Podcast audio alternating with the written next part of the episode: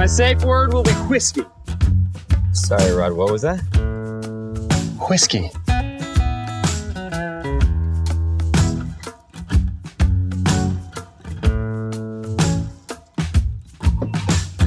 Hey, how's it going? This is Steve from the Lost in Translation podcast. I almost forgot what the name of our podcast was because we haven't recorded for two months. But uh, we're uh, yeah, we're back. We're recording. It's uh, summertime. The Oilers are in the conference finals, although they lost tonight. But it's uh, it's good times all around, and uh, we got a we got we got a really cool guest today. It's a it's a brand that uh, me and Travis have have connected with, and we finally have product in Alberta that we're getting prepared to launch, um, and that's Broken Barrel. So today we've got Seth Benhaim from Broken Barrel. He's the founder. He's the he's the barrel breaker. He's pretty much everything behind the brand, as far as I can see. Um, Seth Seth and I like we we've been chatting for I don't know, it feels like a couple of years now. Just Yeah. like Almost two. yeah, we've been doing the Instagram thing. I've been part of the the Grand Ambassadors, which I think is a really cool concept. We'll get into that later, I'm sure. But um, I've, I've always I've always had kind of a soft spot for Broken Barrel, so it was really cool when finally we uh, we started talking. I think it was last fall about the yeah the possibility of bringing Broken Barrel to Canada, and we're we're like 30 days or yeah a month out from that, which is pretty cool. So how you doing, man? That's awesome. Yeah, I'm great, man. Thank you for having me on the podcast, guys. Uh, looking forward to drinking with you guys and looking forward to launching in Canada with you guys. It's pretty exciting. Yeah, it's cool. Are we your first international market? You guys are literally taking the brand out of the country. I think we had a little bit of special order stuff going on in Ontario prior to this launch coming up, but it was very small. I mean, maybe not even a pallet of products. So, um, and that company kind of fell apart, I think, during COVID. So it's, uh, this is kind of our first real official full Nice. scale. On, Ontarians, Ontarians are like they're narcissistic liberals over there, so we don't really pay attention to what they're doing. But Yeah. um, yeah, no, it's it's it's cool. I, I feel like it's been we've been chatting about it for a while, and it's it's been a long time coming, and we finally got the product here. Like I said, we got lots to go around, and and we partnered with Wine and Beyond and Ryan Engen to uh, to launch this brand, which is super exciting. So big big big things coming. Yeah super stoked. Um, so to start these podcasts we always like to make our guests talk about themselves and and kind of just just walk us through walk us through how it all started for you seth.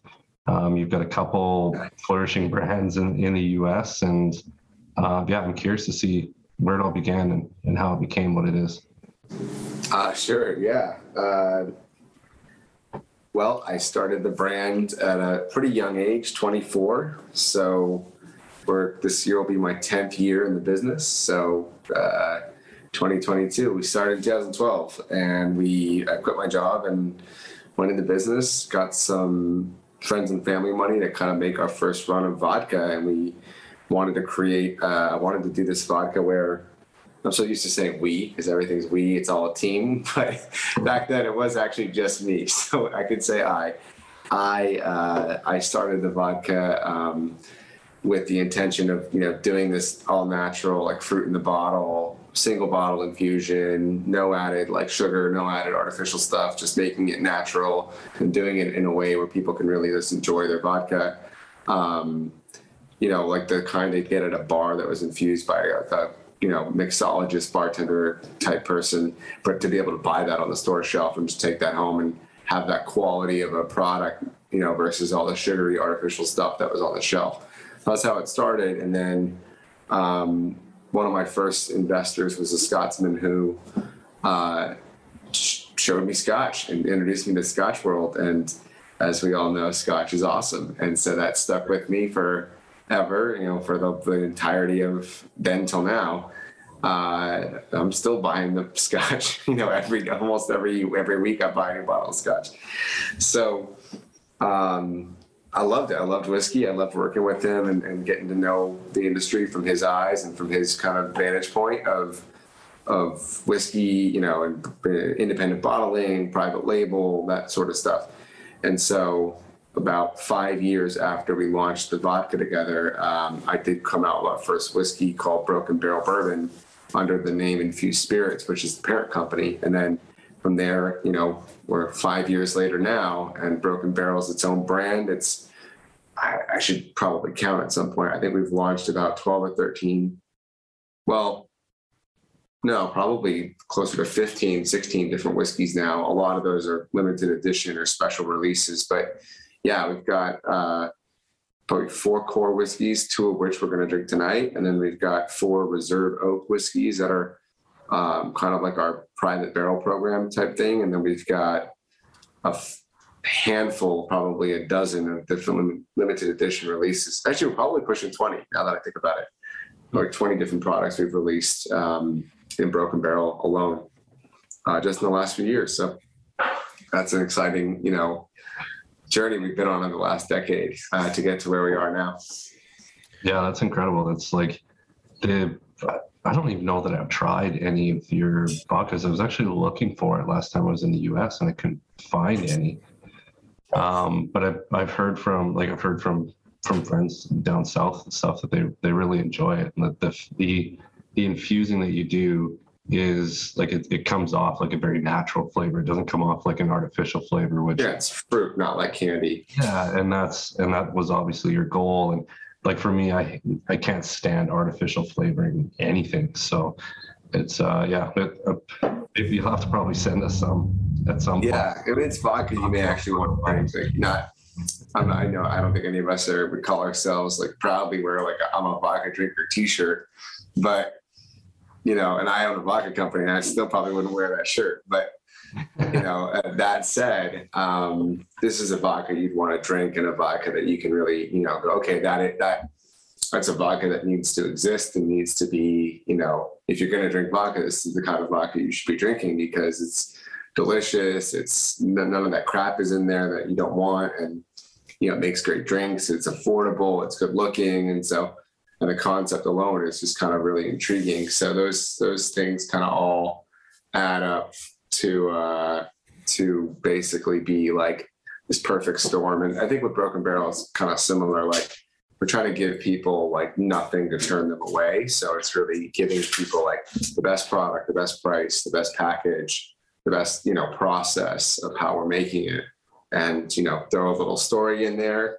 you know and you've got yourself hopefully all the all the check boxes checked yeah no kidding i'm sure you got to wear two different hats when you're talking about those products because whiskey people generally don't give a shit about white spirits and white white spirit drinkers typically don't drink a ton of whiskey but they're yeah, as far as I know, they're both very quality products. When um, so when you were starting Broken Barrel, so I'm I'm curious. Like obviously, you were infusing vodka with with real fruit. So the the whole process of infusing the spirit is obviously where the I assume that's where the oak bill yeah. kind of we were infusing it. Yeah, yeah, the, that's where the concept came from. So I'm curious. Can you go over like the the process exactly like? Yeah. This is how we acquire the barrel. This is what we do with the barrel. This is how we infuse it. This is where we get the, the whiskey. Like, go over all that for us. So we were doing, you know, we were doing our research in like 2017 on what kind of oak we wanted to use, and I, I had decided then like I could put little oak slivers in the bottle and break up a barrel and like take little splinter pieces, but I was always worried about someone like getting a, a splinter in their throat or something like that. Like you know you can never you can never be too careful and so i didn't want to do the, the single bottle infusion um, but you know I, I wasn't even calling it finished or even referring to it as a finished whiskey uh, which it very much is and and so you know whether it's a barrel finish or a stave finish um, we were doing stave finishing so we were throwing the broken barrel staves the big chunks into the tank um, but on a smaller scale, when we were testing it, we were like cutting them up with a handsaw and stuff. And then we were doing these infusions, these Gatorade jugs in our office. And keep in mind, it's like 2017. We were still in a 900 square foot third floor like office building. Like that, like if you think about like the show The Office, like we were in an office building. Like with like if you walked outside of our glass doors, there was like cubicles and stuff. So we were like, you know, we we took the carpet out of the, the unit we were in and like put a bar in there and like it was cool. We had music playing and you know we'd, we'd be doing our thing in this office building. Um, but yeah, no, it was uh, it was an interesting time because what we would do is you do Gatorade jugs and we dump the samples of whiskey. We would get like five liters of, of each bourbon, and we would fill five liters, and then we'd put like the chunks in of the staves, and then we'd kind of blend because we didn't want to like we didn't have enough. Uh, samples to really work with. Like we didn't have a full barrel to work with. And even if we did have a barrel, we'd have no way of getting it up to our office. Like we'd be doing this in the parking lot if we had done that. So we were doing this five years. I love it. So yeah, we would do French. We did French oak. We did ex bourbon barrel, ex rye barrel. Um, we did wine cask. We tried uh, sherry cask, and at the time we were getting Oloroso because um, you could still get it people weren't using it that much uh, in America, so you didn't have as many.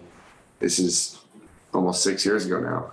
You didn't have as many people, you know, clamoring for barrels. So everything was in pretty much in stock and in abundance if you wanted this stuff. So you, you know, we were buying this stuff up and we would basically blend the different jugs together. So we do 40% this, 40%. And that's how we came up with the first oak bill and even then, we didn't have the name oak bill in the first batch we ever did.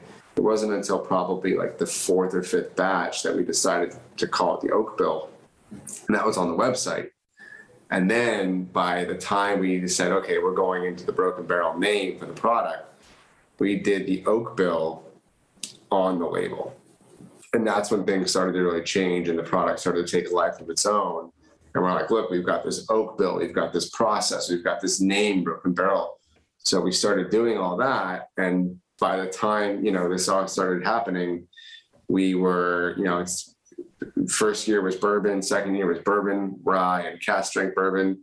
And by the third year, I was putting out the single oak series, which was the Mizunara, the Cask of Amontillado, and then the Isle of Peat. It was a really uh, ambitious project for a brand no one had ever heard of. Um, and you know, certainly it, it, has its highs and lows, but it was like a crazy experiment to do that. So, um, yeah, it was just this whole journey, just those first three years, especially. Did you see Seth like uh did you see a, a spot in the market for this? Because I mean, there's you go to any shop in the United States, like Steve and I were just down there. I mean, there's hundreds of bourbons on the shelf. And did you kind of look at the market and say, you know, there's a ton of different distilleries, there's a ton of different source bourbons that are just kind of sourcing and blending. And and was that kind of what drove you to do this, or was it the infused spirit side of things that drove you to do the oak bill process? Um, at the time, other than Maker's Mark, I don't think there were that many stave infusion brands. Um, I think maybe 291 was doing the Aspen stave uh, deal, and there were some rapid aging companies that were using staves, but I'll be honest, I didn't. Uh, I didn't do the amount of research, and I wasn't as into whiskey then as I personally am now, or even a year, two, three, four, five years ago. Um, I didn't do the same amount of research into whiskey that I had done into vodka. Like I knew every brand, what they were selling, what flavors, what existed, and I just knew there weren't any like true infusion companies that had fruit in the bottle. So it was really this white space. With Broken Barrel, I was pretty comfortable in the fact that we had a really good, we had 30 states locked down. We had, they were clamoring for whatever we could make. So we knew we had a, uh, a group of distributors and a group of retailers that would buy what we would sell them.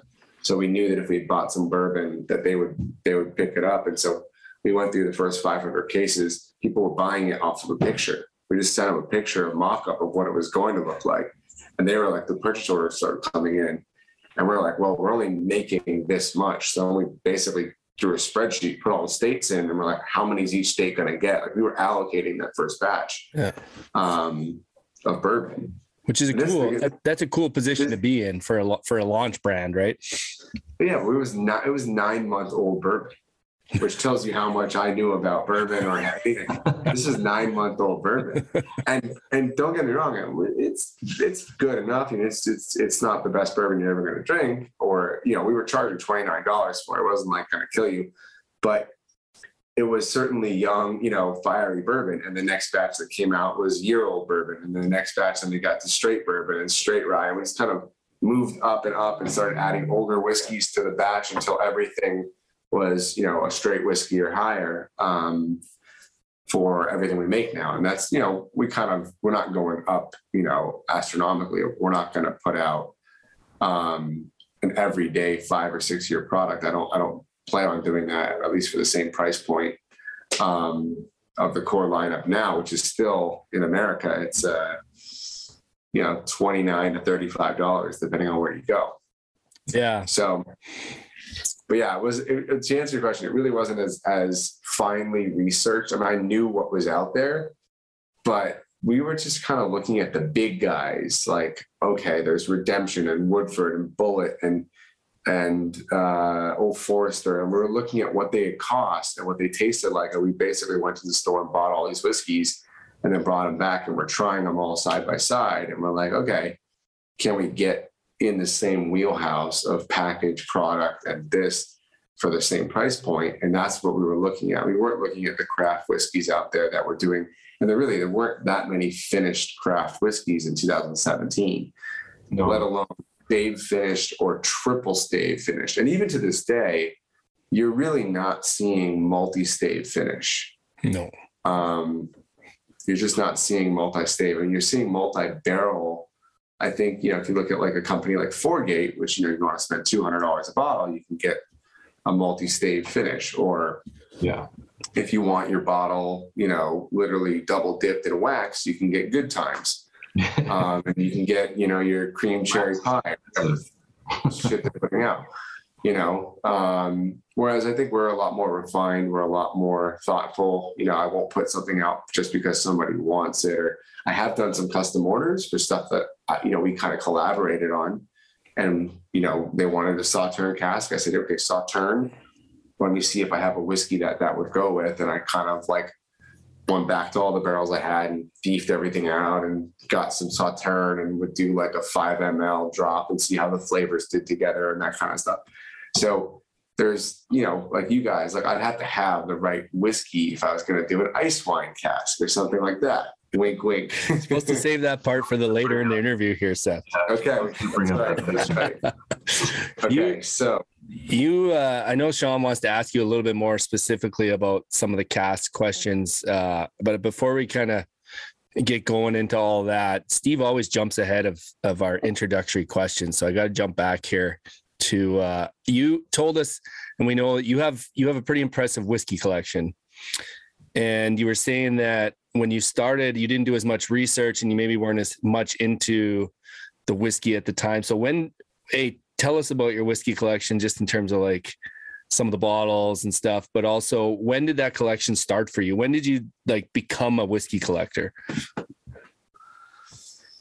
I think I had, uh, if you go back like eight, nine years, I probably, I was collecting vodkas at first. I was trying to get all the different flavors from all the different brands so that if anyone was like, yo, I want to try Ketel lemon against your lemon, like I would have Ketel lemon or Stoli lemon or Grey Goose lemon. Like I would have all the different lemons from all the major brands so that if anyone were to come and sit in my office, I could literally go, all right, here's all the lemon vodkas that you might see at a regular grocery store or something. might be the first person that's ever told me they collected vodka. I did, but then then it, then it kind of morphed because then it became like there's so many cool like crazy vodka bottles. Like I have this bong bottle from Holland or the crazy one. Oh god, I can't remember the name. Anastasia or something. It's like a it's like a glacier. Um, there's like the food is like the lightning there? You Crystal Head vodka with the skull. I got the skull. That one I keep like on my coffee table. I love that bottle. Yeah. It's a sick bottle. It's one of the best bottles. Um, not just because it's a skull, but it's actually like a pretty cool skull. It is. Um, Canadian vodka, right? Mm-hmm. Yeah. That's uh well that's actually the same brand as the whiskey shirt I'm wearing, but Yeah. Yeah, they yeah. stayed uh, they stayed relevant. Crystal Head has managed to stay relevant and they've managed to sue every other head shaped bottle company. Yeah, they Yeah, got, it's they got money behind them. their I'm sure they make some money on that too. So, but yeah, no, Dan Aykroyd managed to stay uh, relevant. Um, so yeah, there was there was that kind of going on. It was like first it was the flavored vodkas, then it was like enough stuff to kind of have like a full bar. So any kind of cocktail you could want. I wanted to have all the different stuff to make it. Then it became like, okay, these are really cool vodka bottles. Then I started traveling a lot with my wife in 2016. Um, we we were dating for two years and we started going. We went to South Africa, then we went to all over Asia, went to Morocco, Europe, um, Mexico. So we everywhere I'd go, I'd buy bottles and bring them back. And then there were a few instances where I started trading people. Like I just give up. We had all this um, old vodka, like the the tree, the oldest uh, the oldest vodka bottles. I don't know if you guys seen like oh, these old ones, like these tree ones. Oh, cool. These are our original bottles. Oh, So are we, would. Okay. we had hundreds of cases left. So it was even a time where I started trading into liquor store owners for actual product. And I started buying up, and then I would get like all this great scotch and this great whiskey. Then I'd go to trade shows and there'd be like the table next to me. It's like, oh, here's a bottle, here's a bottle. And he's like, so you come home with like a case of 12. And that this just started adding up. And then in 2020, I was a podcaster for 2020, uh, 2019, actually, through 2021, like through half of 2021. Um, and we were just sent a ridiculous amount of uh, product. Like, like Luxco sent us 20 bottles, and uh, you know, we'd get like the whole lineup of MGP, all the Rossville Union, like everything. Like so, now it's like this whole library of stuff. And then I purchased a lot of stuff all the time, and uh, like my one of my investors owned a hotel and he his hotel closed during COVID and they had eight pallets worth of uh, booze. So now I have hundred bottles of wine at work and, and you know another 50 bottles of spirits kind of jumped into the fold. So it's just kind of people come to me. People have brought me stuff just like, hey, try this, keep it. We don't need it. Okay. So you know, it just kind of adds up. I think I think the most then- the most surprising part about all that is that as a podcaster, people sent you free whiskey. We just we're not seeing that yet. I don't. But we're doing something wrong over here. Hey, how do we how do we get in that The uh, problem is that zone where people just send us guys, it's, it's a geographical problem. Canada's not easy to send shit to. And like even even when I think of like through Instagram, I've had at like every American brand has reached out to me being like, hey, I'd love to send you something. But then when I say I'm in Canada, but you can send it to my in-laws and I'll pick it up six months from now, they're like, no, that's cool. But like if you, if we were located in the US, right? Don't say the first part. Just give your in-law address. Yeah, well, that's what I started doing, and then I would, yeah. But then, but the problem is, I would go down there, and there'd be like 20, half a bottle. 20 boxes worth of stuff. I couldn't bring it all back with me, and then they would get upset that I wasn't posting it sooner, and then they would just stop sending stuff. But it's it Canada, man. That the border is what kills us for sure. Yeah, that may that may very well be the case. I mean, I I always work. I mean, my role on the podcast, aside from being co-host, was to find the guests because I was the industry guy. The other guy, you know, doesn't have a job in spirits. He was a beer uh, judge and a brewer for Golden Road Brewery for a few years, and that was like years before I had met him. Many many years. So he had been out of the industry, but he just has a great palate and was a pretty, you know. Um, social guy and, and, and a really good, really good podcaster. Actually, he, I was on his podcast. That's how we met. And I'm like, dude, do you want to do a spirits one? And then he dropped that and did the podcast with me. So my whole thing was getting guests. So I had to reach out to brands with this whole pre-written note, like, yo, do you want to be on this podcast? And it was related to, you know, the whole thing was we sold the pod. We started 10 episodes and then we sold the podcast to an uh, e-commerce platform. So that was kind of a cool, you know, it had a, had a moment. And we you know, created differences, so we split up later on. But Yeah. um, yeah, it was uh, it was interesting. Are you saying Seth that like more than just your family downloaded it? Like you had other people listening, or like Well, where, they had email addresses and they had a you know they got a million hits a month on the website they own. So you know you, you link up with someone like that and you have a built-in audience of potential podcast listeners that love spirits. And so that was always the thing. And then you would tell people like, if you like this, you can buy it on the website. You know, the name of the podcast was the same as the website, basically. So we were trying to kind of build a bigger world um, for this this brand. Um, I think the biggest problem was that the, the product was always too expensive. So I don't know if it translated to sales, but that wasn't our fault. That was that was the sales and and uh, accounting departments, I think, on that side. But either way, it was a great experience. It was really really fun. Um, I enjoyed it. I met a lot of great people. I met a lot of distillers. Um, I, you know, part of that traveling was I'd go to distilleries, and I've now been to like 200 distilleries. So that's been cool too. Wow. Yeah, it's been great. Travis, you need a bigger family. Our email list is basically Travis's family. It's like 25. they, they download each podcast at least 15 times each with Jackson. All right. Uh, so back to Broken Barrels. Um, the one question I have, the first question I had right away was, what's your favorite cask type that you've used, either in the staves or period?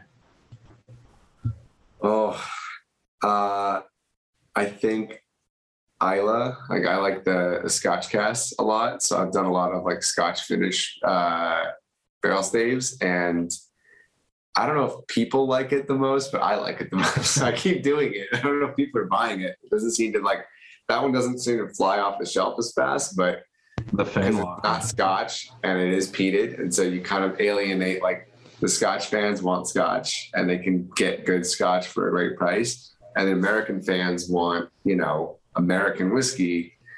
It, it's kind of like a very small niche, and I always wonder how like the Westland and Westward guys all do it because that American malt audience, at least from a consumer standpoint, seems to be rather small It is. like I, I even just when I'm at a table selling, you know, or sampling bourbon and rye, people are like, I don't know if I'm a rye drinker. And it's like, all right, well, you know, it's not that different.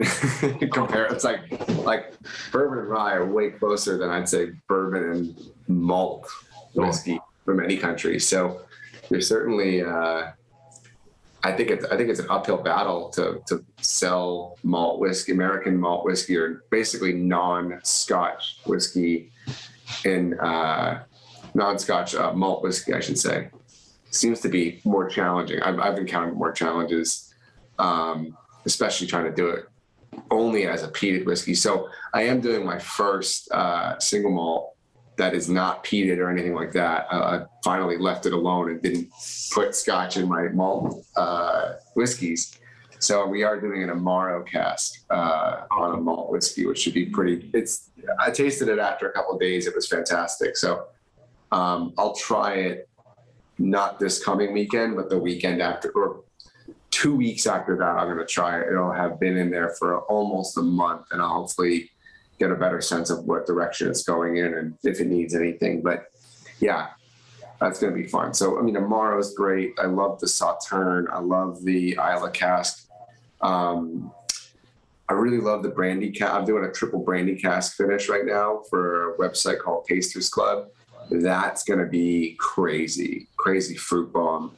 It's apple brandy, uh, cognac, or grape brandy, and uh, peach brandy all together nuts on a bourbon. So it's gonna be really, you know, sweet, fruity. Uh, it's 111 or 112 proof or something. It's it's pretty strong. Nice. Good. That sounds that sounds so good. That one's gonna be great. We're calling that one uh, cornucopia. The, it's funny when you came out with the uh, with the Fen Walker, the first one. You used the Ardbeg stave in that, didn't you?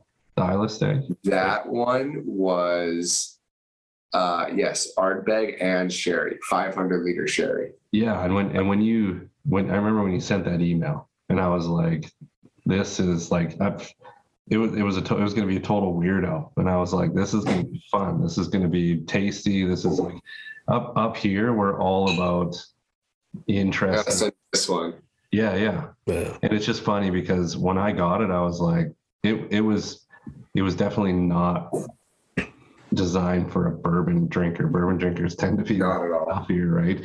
And I remember people chatting with me when I was posting it, and they're like, "What? What? What do you think of that?" And I was like, "I love it. It's different. It's interesting. Like it. It's a conversation piece. It's it's exactly what I want in whiskey."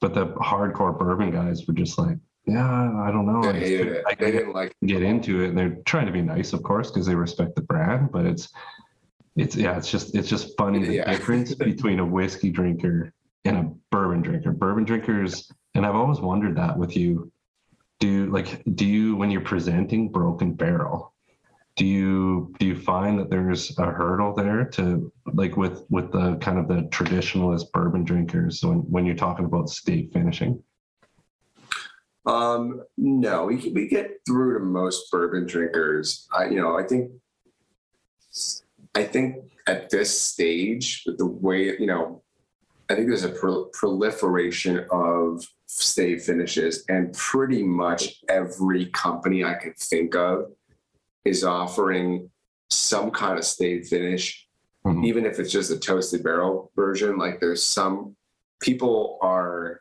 every you know whether it's a craft company they're doing it to stay relevant and put out something new um, which is very reminiscent of like craft beer where there's a new ipa or a new juicy this or a xpa or something every week. Um, this is very similar now with whiskey. Uh, you have a new cask finish or a new this or that. So you know we're trying to be careful and not like like i'm not putting anything out and just hoping it sells. Like we have our core items. We're trying to build that core base. We have, we know what we have on, like we have the three bourbons and a rye. And so those are what we're after selling. If there's a higher elevated customer that has bigger, you know, stores or bigger pockets or something, and they want their own barrel, we have the Reservo.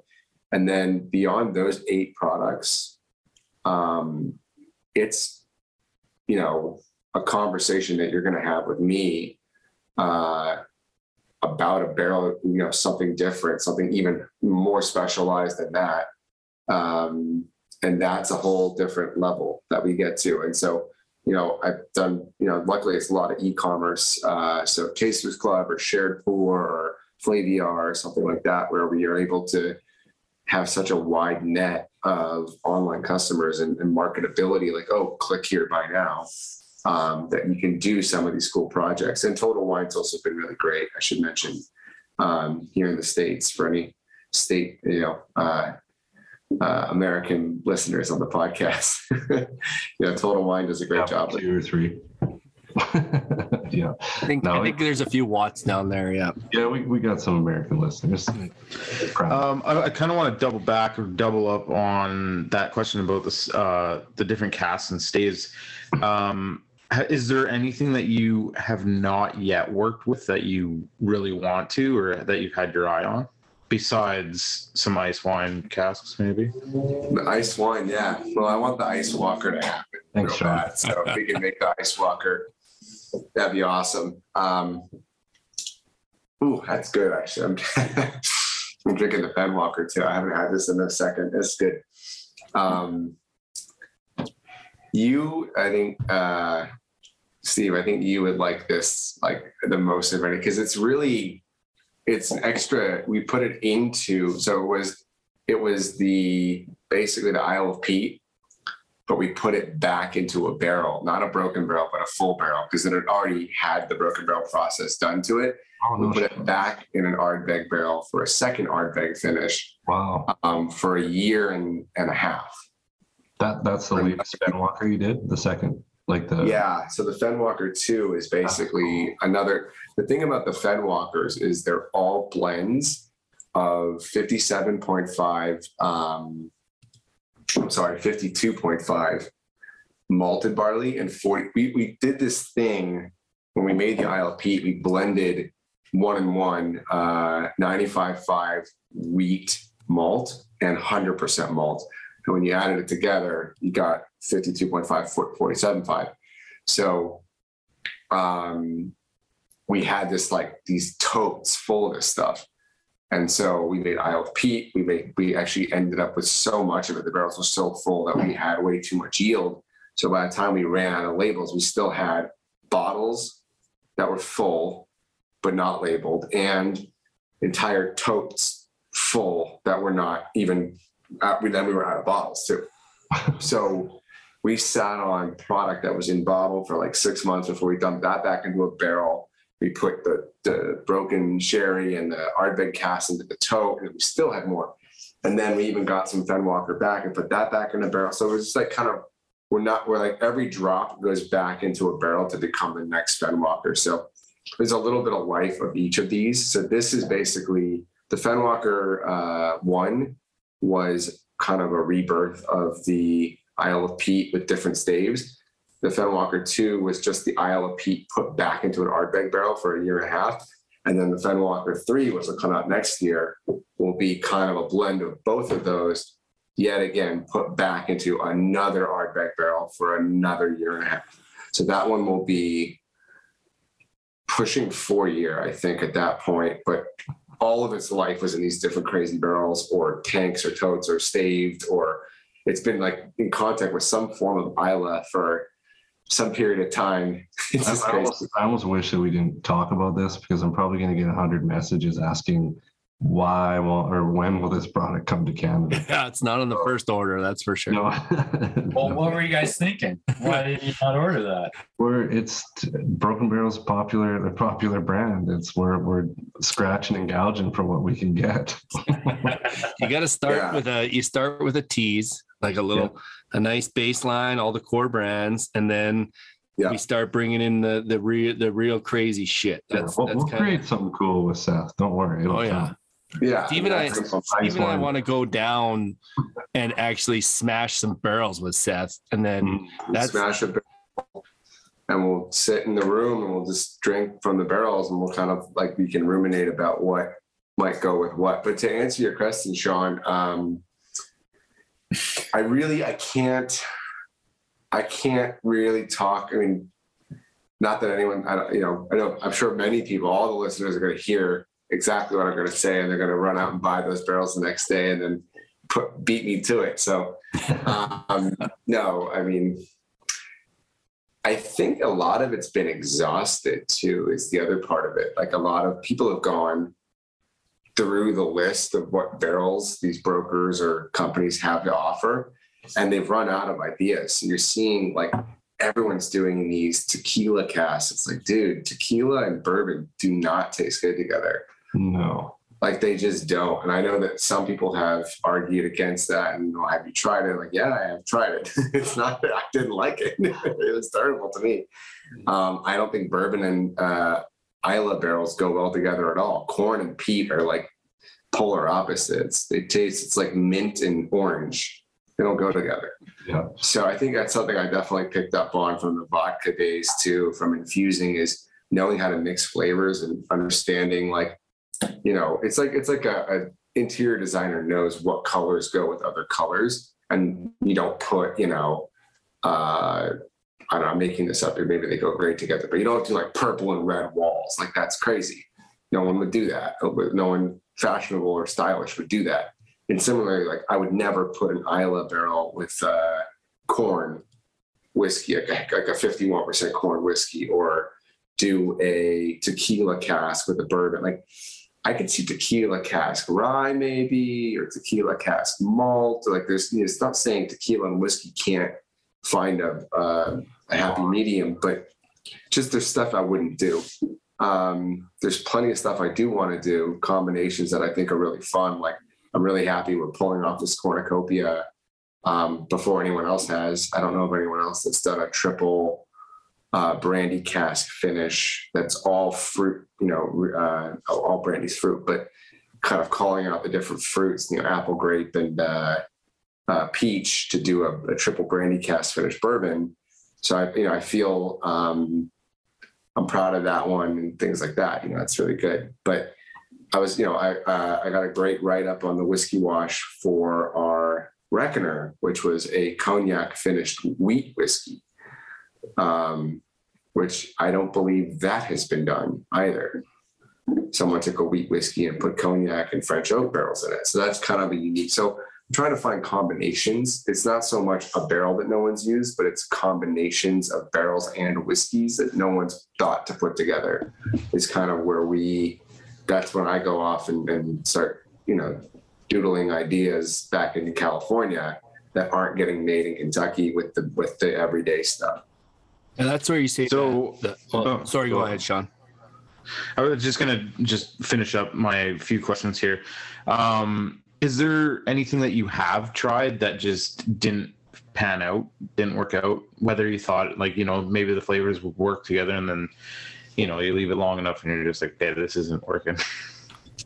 Um, uh, yeah, I mean, we just did a salted caramel stout barrel um, that at first I was tasting it. I'm like, oh, the salt is not jiving with the bourbon.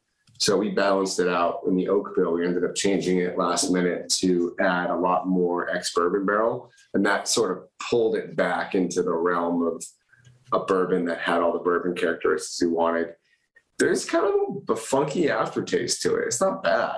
I don't know if it's my favorite whiskey, but it's certainly different from some of the other stout barrels we've used, which have more of a sort of coconut or coffee or chocolate kind of uh, feel to them. This was the salt was different. I don't think I would mess with salt again. If, if in the future, if someone said do something that that has some sort of salt barrel or salted caramel or salted da da da, I wouldn't do it. I would I would turn that down next time.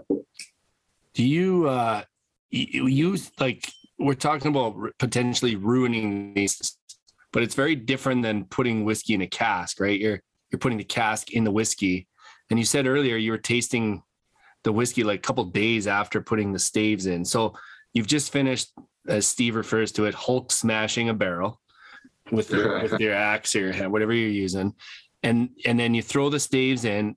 What is an average sort of um, I guess you want to call it. Uh, Like like uh, finishing time. yeah, finishing time in in the in the vats.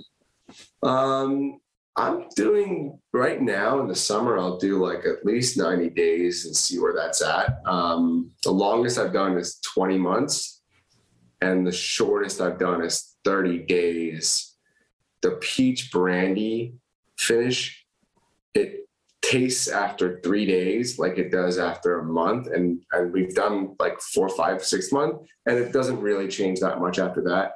Hmm. Um, I'm sure, you know, it'd be interesting to see what these things do. I mean, the thing with stave finishing is the whiskey, like I just did a three month rye. Uh, It's coming on three months and it's got honey and mezcal barrels. And we're calling it honey smoke. And this one, like the whiskey has got a nice light flavor to it, but it's so dark. Like we just pulled it out and it's so incredibly dark. Um, and it drinks a lot lighter than the color, like the profile and stuff.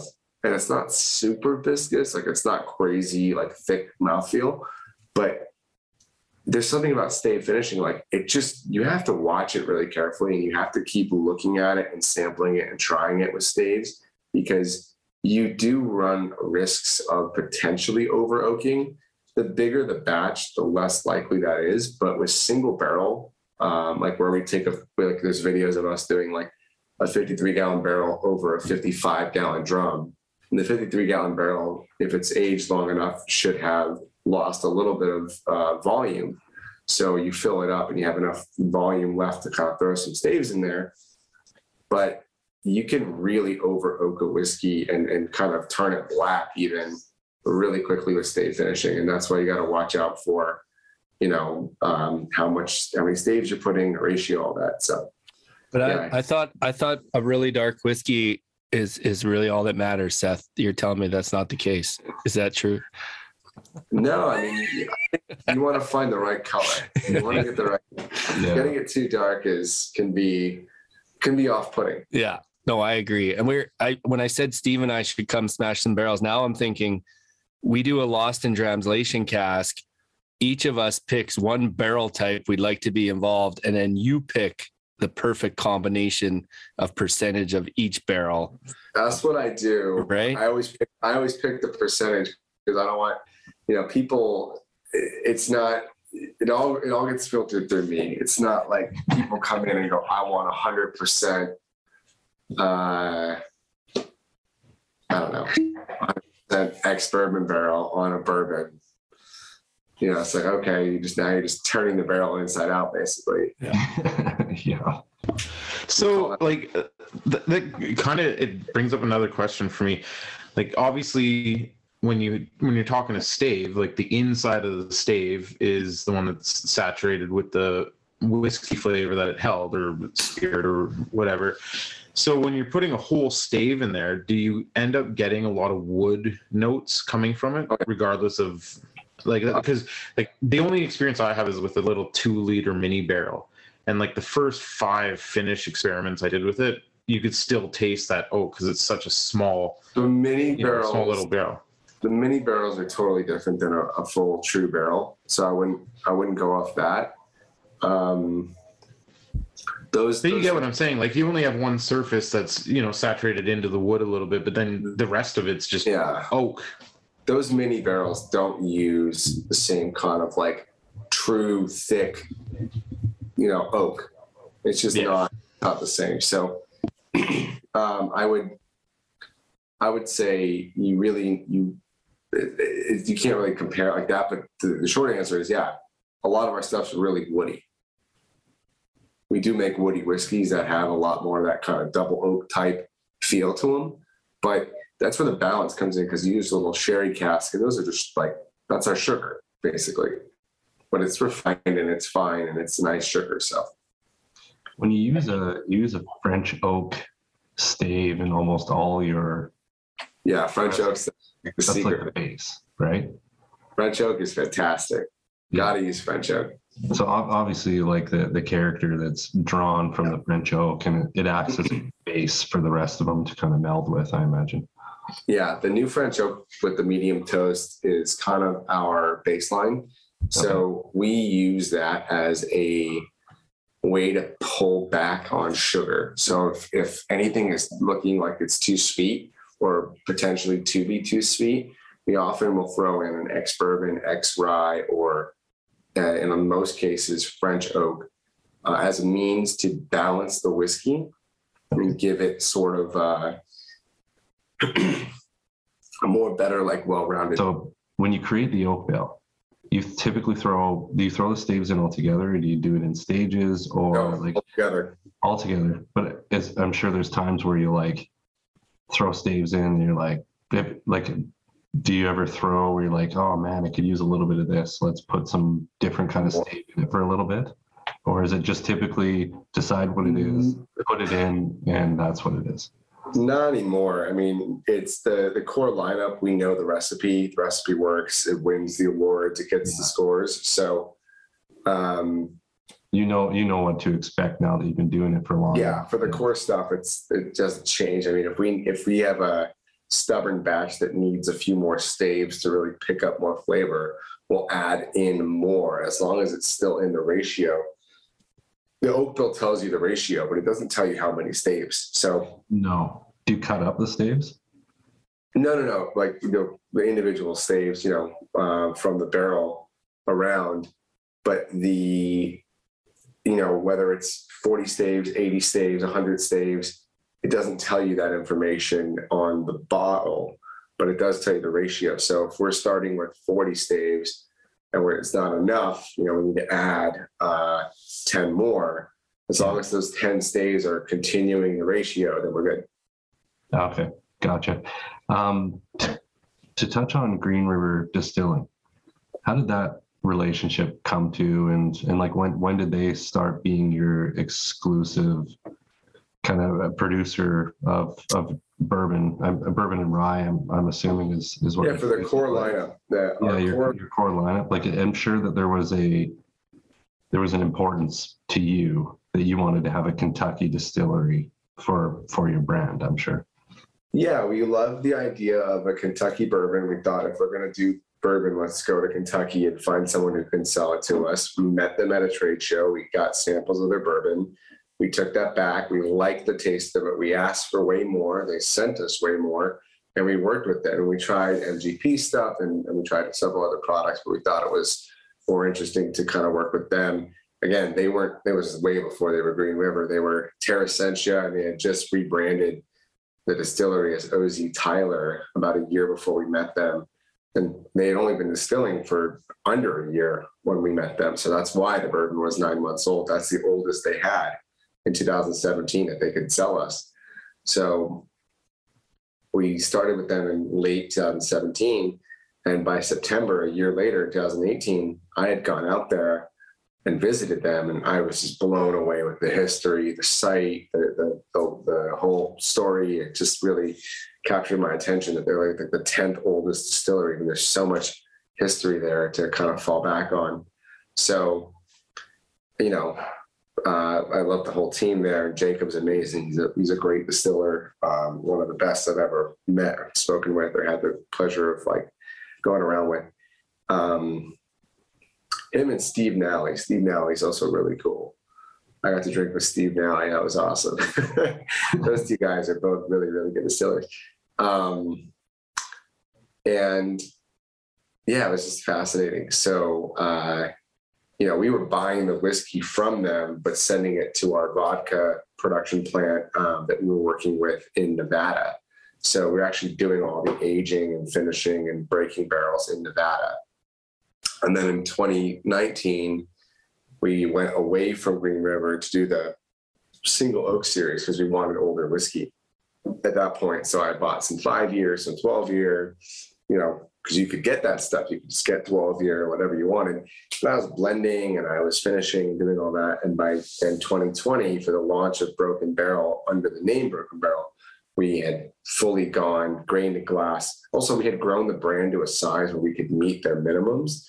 I mean, we were like so small. We were doing like a few barrels here and there uh, up to that point. So then once we had those numbers from the single oak series, we went to them and said, look, we're, we're getting into the 5,000 case range. Like, let's, let's talk. And that was 2020. So, you know, and uh, yeah, never looked back. It's been really great.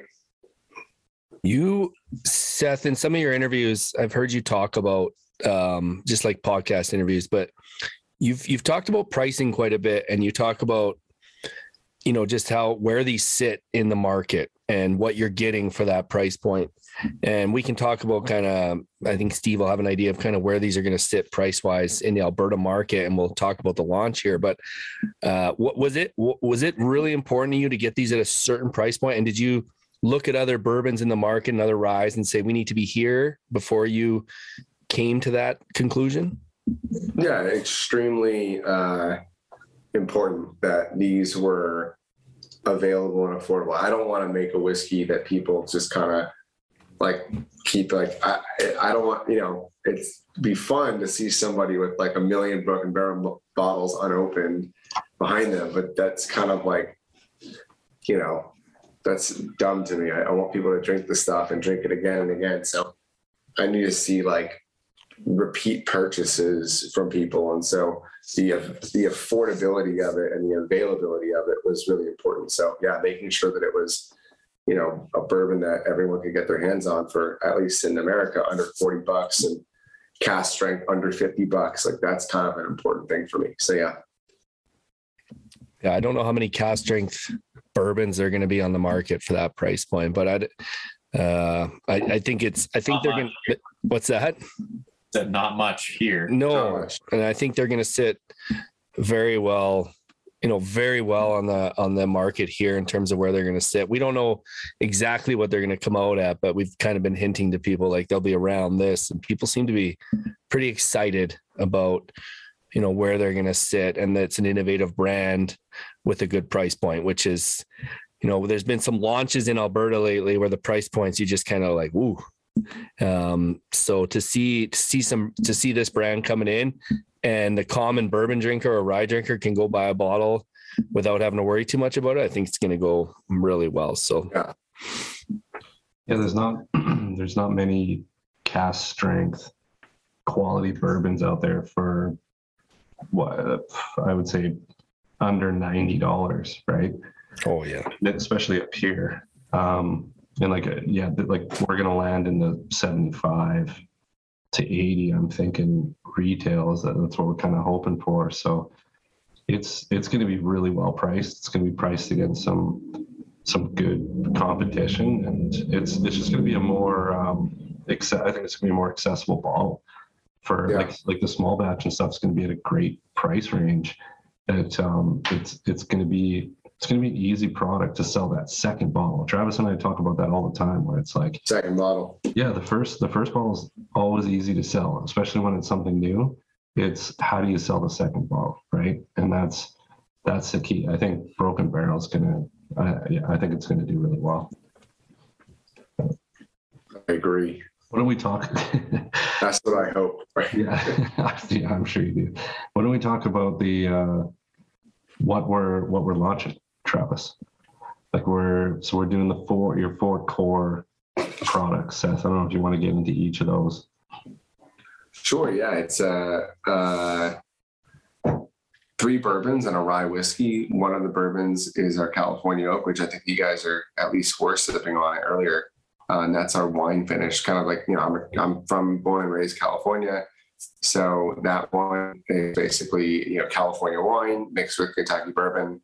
Put it all together, and you have kind of two great production like home states. Like everyone kind of accepts and understands that California makes some of the best wine in the world, and Kentucky makes bourbon, 95% of it in the world. So, uh, why not put these two great things together and kind of connect, like, you know, where our brand is from Kentucky and where I'm from California, and kind of do that as one and do it 88 proof, make it approachable, make it really, really easy and sippable.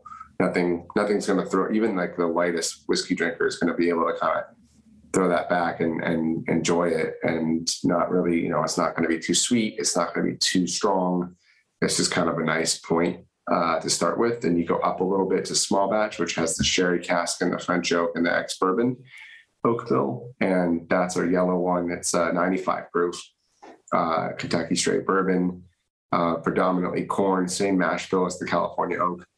Uh, and then you take that same oak bill, take out all the corn, and then you have your rye whiskey, the Heresy Rye, which is the 105 proof, and then go back to that last one, small batch, add 20 proof, and you've got your cast strike. And that's the lineup. Yeah, and we, I mean, we're sipping the. I, I messed up. I said Cali Oak, but we actually do have the small batch. So we have the, yeah, we have the 95 proof, 47.5 percent. Um, I don't, Steve. What's this gonna? So these are all, these are all to be launched. We're launching with um, with Wine and Beyond here in Alberta. So um, we're gonna have a big launch starting in July, which is probably when we'll launch this podcast as well. So people, it'll, people across the province will have access to it. And, and again, Steve, I don't know what what do you think the approx? I don't want to say a price and then and then maybe higher and get in trouble. But we, we get in trouble when we speculate Yeah. retail super stores, but yeah. But this, Uh, what do you guys think of this small batch that that just that just tried it? I really like it. It's super good. yeah the small batch, the Cali Oak Yeah. and the rye should they should retail in like the sixty five dollar mark. I'm thinking, and right in there, which would be, which which is yeah is a great great price point for a like a, for a, a bourbon or a whiskey this of this quality. Yeah, I think it's gonna crush it at that price point in Canada. That's an No, easy down, down south it goes a little. Sale. What's that, Sean? So that's an easy sixty-five dollar sale. Like that's a really good bourbon. And I was just gonna say, like on my shelf, I'm uh, obviously I don't have a huge bourbon collection, but I'd pay 65 for this all day and keep it on my shelf. yeah, it's What got, is I mean, US prices like we're thirty-five dollar US dollars. So I don't know how that compares Canadian dollars or if that's like a sixty-five is like a I don't know the conversion rate or whatnot, but 35 is like 50 to 55 conversion.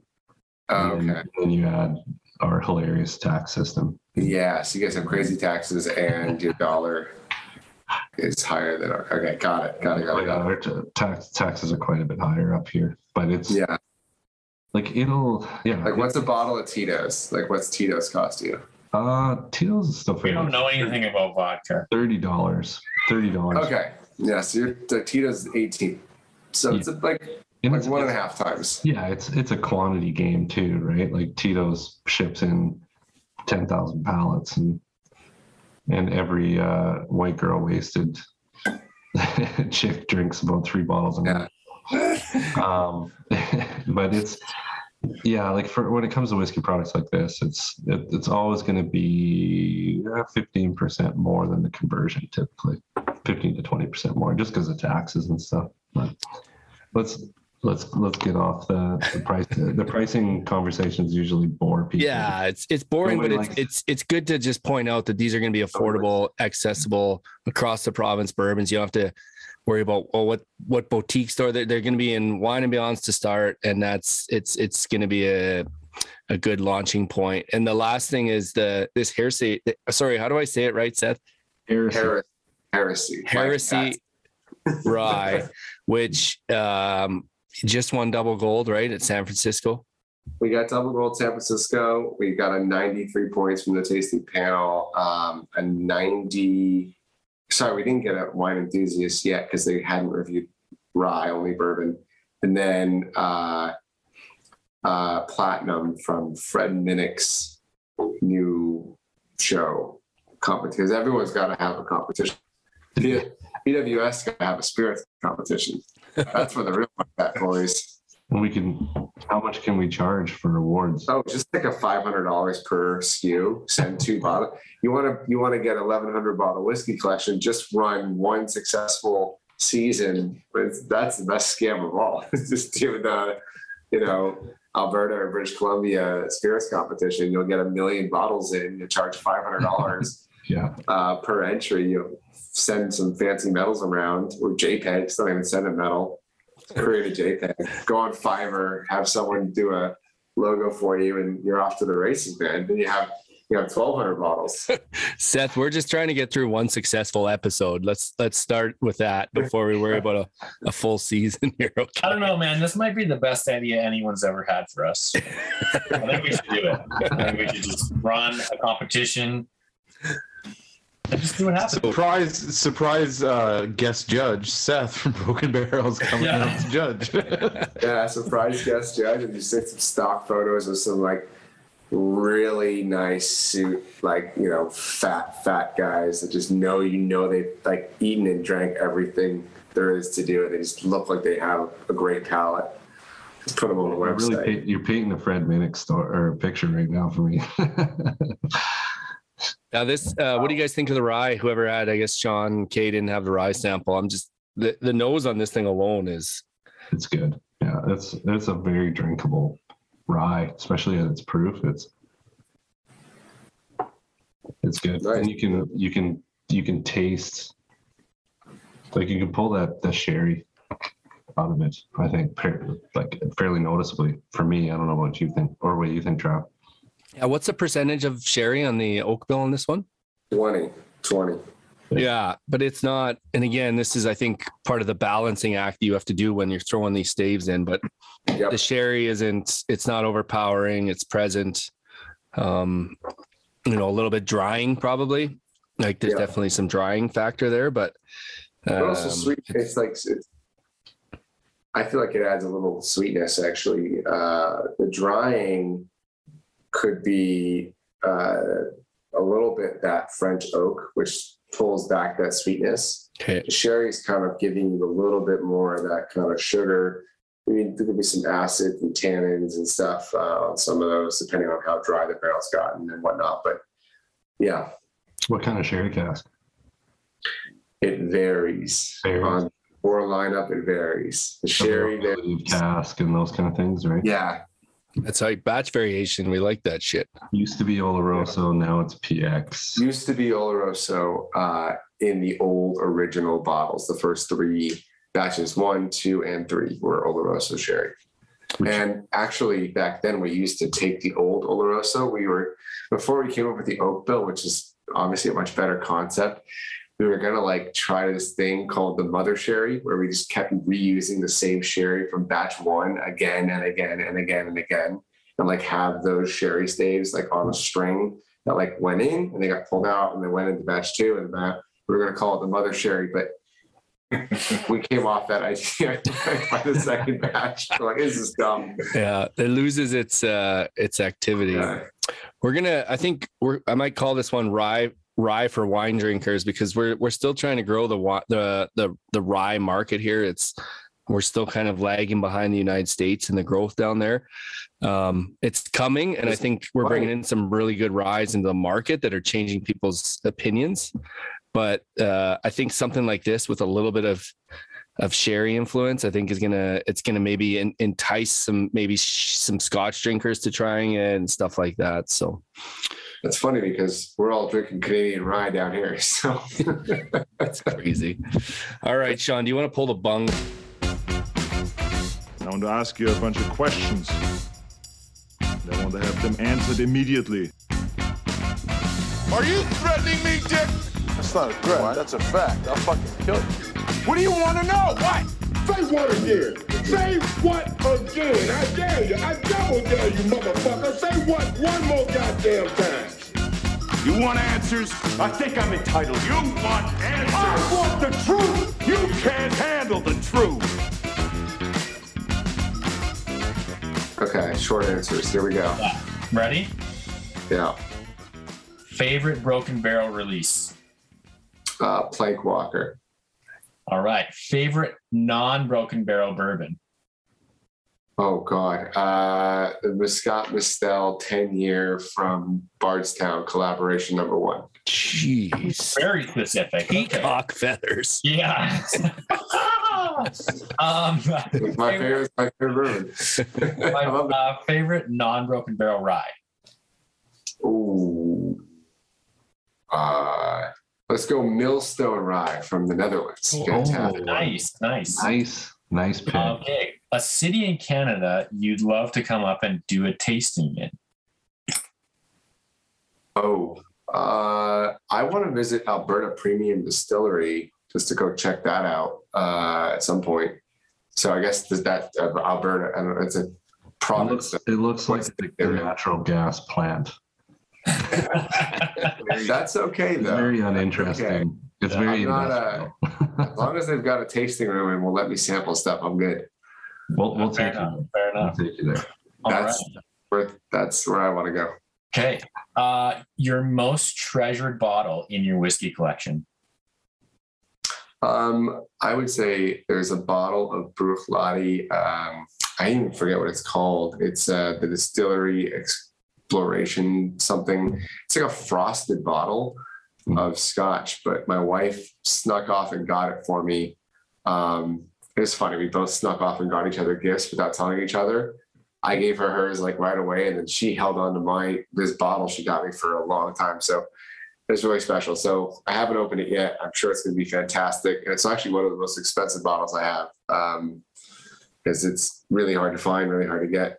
But I pointed it out in the shop. I go, oh, that's cool. What's that? And then she went back to that shop and bought it for me. So Awesome. They did a they did a number of releases. So the hey, Sean, you you've got a couple of them, don't you, at home?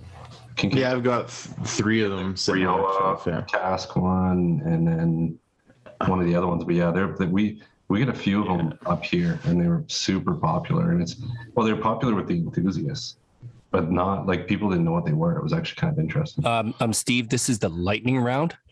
Sorry, no, Yeah, we only made it halfway through before we got tangent off to the left. Okay, uh, next question. Gin, yes or no? yes, yes. Uh, day drinks or night drinks? both. Oh, oh, What is your spirit animal? Oh, I don't know. A dragon. All right. What is the California state bird? I don't know. The California quail. Obvious. Obvious. That is that the right answer? That sounds wrong. No, I Googled it. It's got to be right.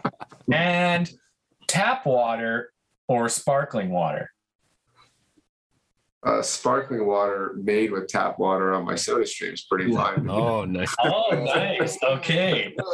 Very good. That Both. concludes that concludes the not so lightning lightning round. It's pretty late.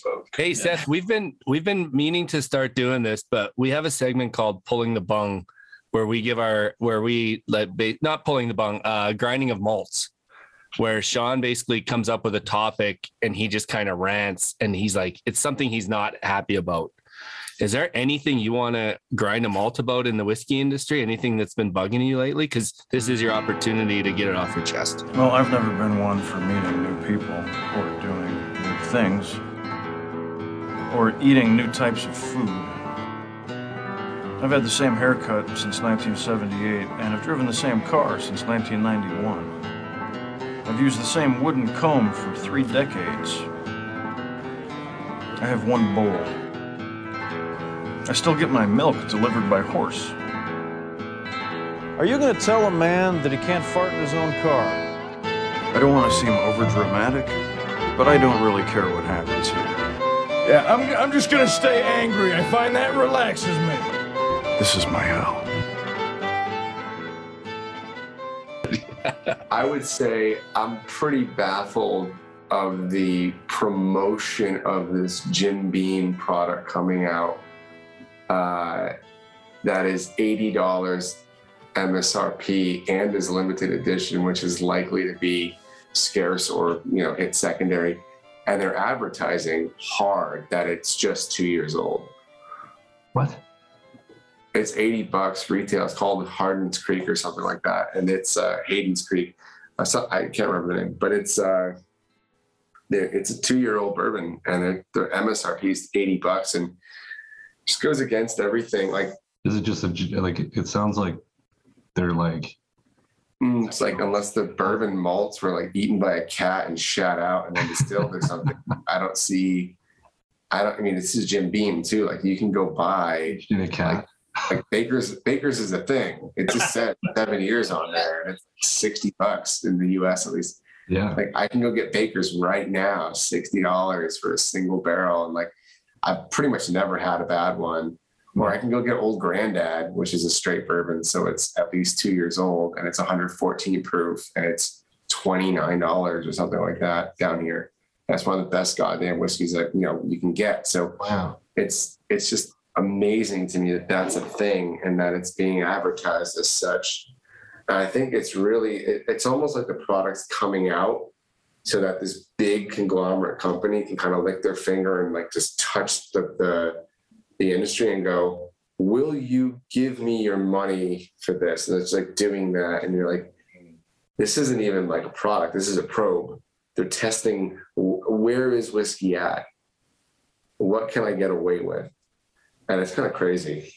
It just feels it feels that way to me. I think a lot of industry people, or not industry, but Instagram people, because there is a difference. Yeah. Uh, subtle, but but there is one, and it's. uh I think people are picking up on that too. I'm not the only one. Us Instagram people are far more important than the industry people. I agree. but it's it's yeah. I was gonna say by crazy you mean bullshit because that's kind of what it sounds like, right? It just sounds like a. It just sounds like. I don't know. Just kind of spitting, spitting at the at the drinker and. Well, like I don't the- know, or throw, throwing a line, like throwing a, a line out with, with no bait. you know, you know, the Jack Daniels 10 year, it's like that kind of stuff is the fact that it just goes for hundreds of dollars when it's supposed to cost not like I get the whole secondary market, but it's so funny how these things work. Like Russell's Reserve comes out with a 13 year, uh, which I got to taste, and then someone gave me a full little sample of it. And like, it's so crazy that that product comes out and it cannot find it to save your life. But Russell's 10 year at, I've seen it for $27, just sits and sits and sits and sits. And it's, I'm just looking at people like, It's a decent bourbon too, and it's do you see the, the 10 year right there for 20 something, 30, low 30s? Like, it's crazy. I don't get why people do. You look at my collection, like I don't sit there. My collection's not like pappies and stuff, but I do. You know, I do have four or five bottles of of Russell's Ten because it's great bourbon. Like if someone really wanted to come over and didn't want Broken Barrel and wanted to just pound whiskey, I'll put that bottle down and be like, guys, finish it. And if you want more, I got more. Like just just knock yourself out. I do that with Heaven Hill Green. I do that with. uh uh, uh, Old Granddad 114, or even like the classic like Medley Bros 102 proof or 101 proof or whatever. Uh, it's like easy throwback stuff that's just tasty, delicious, you know, good stuff. It's just crazy. People go after and spend that much money. It's like for 200 $300, you know, on this Russell's 13, you could get 10 bottles of 10. 10 bottles right now at the same store. I feel I feel like we almost just have to end it here because I feel like you have just spoken for Sean Kincaid, but just like on a different brand. So Sean will do this exact same rant about a different brand. And now he doesn't even have to talk. You've spoken for him. He's just smiling and loving every word of what you said. We, we well while while you were while you were grinding your malt, I looked it up and yeah, Colonel James B. Beam Kentucky Straight Bourbon Whiskey under it's like a weird Jacobs Creek or something like that. Hardin's Creek. Hardin's Creek. And, yeah. And yeah, it literally says that they get more flavor out of it for two years than most bourbons do after a number of years. And it's made in the old Freddie Noe style. And I was like, okay, but but then you look at the like the notes on it, the flavor notes, it sounds like a two year old bourbon. Like So, bourbon. Yeah. I don't know. I don't know. It's just, it just, I don't. if you told me they sent the barrel to like Arizona and the sun sucked all the water out of it, and you know you sent it back to Ken- uh, Kentucky for you know for another two years, like then maybe you have a story. But like we, I feel like at this point we've tried every barrel from every warehouse that Jim Beam's got in one brand or another, whether it's Booker's or Baker's or Granddad or Knob Creek or actual Jim Beam. Like I think we've seen what you've got. We've seen it. There's nothing you're gonna like pull out of a magic hat. Like you're not pulling a rabbit out of your hat. It's like, oh wait, wait, wait a second. Warehouse G, row 94. We found a two year. It tastes like a 19 year. yeah. I'm sure it's great. You know what? Like after the Oilers win the Stanley Cup here, you could make like a, a broken barrel release and just call it like 97, 97 staves and just sell it up here. We'll sell it for 300 bucks. It'll be for Connor McDavid's number 97. And, Okay. and we'll just call it, we'll just call it 97 staves and charge a fortune for it and see, we'll just, we'll probe the market up here and see how it goes. I try not to pro. I don't want to probe, you know. but I, I, I've got like I got some barrels in today. Uh, we got a, a pallet in with three barrels on it that were they'll be they'll be six year in November, and I'm pretty damn sure they're hovering around 140 proof. Crazy. I'm excited about that. That's gonna be fun. Yeah, I, I want to do something like that is well. I want to I want to see that 130 on the label in the big font. Like I just dying to get something that was that strong. Hazmat. Um, I haven't yet. Well, what hazmat's one? Hazmat's 70. Isn't it? Or 60? No, 70. 70. 70, yeah. So if I can get over 70 after the stave finish, because sometimes the stave finish, if it's some of the more absorbent types of oak, they can actually suck some of that ABV out of there. Yeah. Um, so we, you know, well, if I can get something 140 or in the high 130s, I'd be very happy with that. But I'm gonna have to use something really sweet and sultry, like really, um, really, you know, impactful and flavorful. Um, Yeah. So Go, man. We're excited. We're excited for everything Broken Barrel has coming. Honestly, like you guys have, you guys have really grown in the last couple of years. So there's, there's a, I think there's a super bright future for Broken Barrel, and we, we obviously really appreciate you coming on, and and we're gonna have some fun launching this brand and and Oh, talking yeah. about it, posting it, just like, yeah, it's it. It's gonna be great. Oh, Travis is pointing at me like he's got something to say. No, I was just saying we should we'd be remiss not to add that um, BC just just had Yeah, actually, yeah, that's uh, right. The Cali Oak. in the BC Spirits Yeah. release, which is pretty cool. So it uh, which should- which release was it? Was it the California? We should Oak? send that to you, Seth, because No. BC's put the that the old style Cali Oak bottle in a spirits release, and like it, this is a spirits release with like Macallans and Ardbegs and um like Elijah. Craig and like a lot of big hitters, and then there's Broken Barrel sitting the fifth page with them. So it's it's a new product. They're excited about it. Uh, BC Liquor bought um, all that all the old uh, Okay, great. Yeah. old bottle uh, Cali Oak. So it's um yeah it's gonna through it and they get the new one in. yeah and then yeah exactly. Then we'll work on getting some new one out that way. But that that's pretty that's yeah that's a that's a good call, Travis. I'll, I'll send that to you, Seth, so you can see it. Awesome.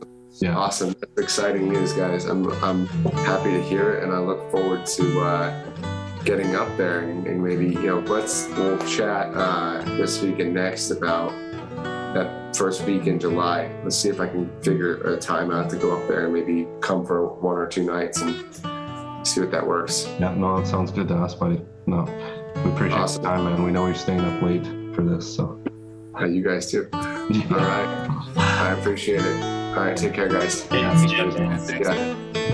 Take care. That was awesome. Hey there, thanks again for listening to Lost in Translation podcast. If you'd like to connect with the show, feel free to reach out to each of us on Instagram at park.whiskey, Edmonton Scotch Club, Dark Cloud Whiskey, and YEG Whiskey Nights. You can connect with the show also via email at lostintranslation at gmail.com and check out some show clip videos on our YouTube channel, Lost in Translation. Thanks again, everyone, and have a good one.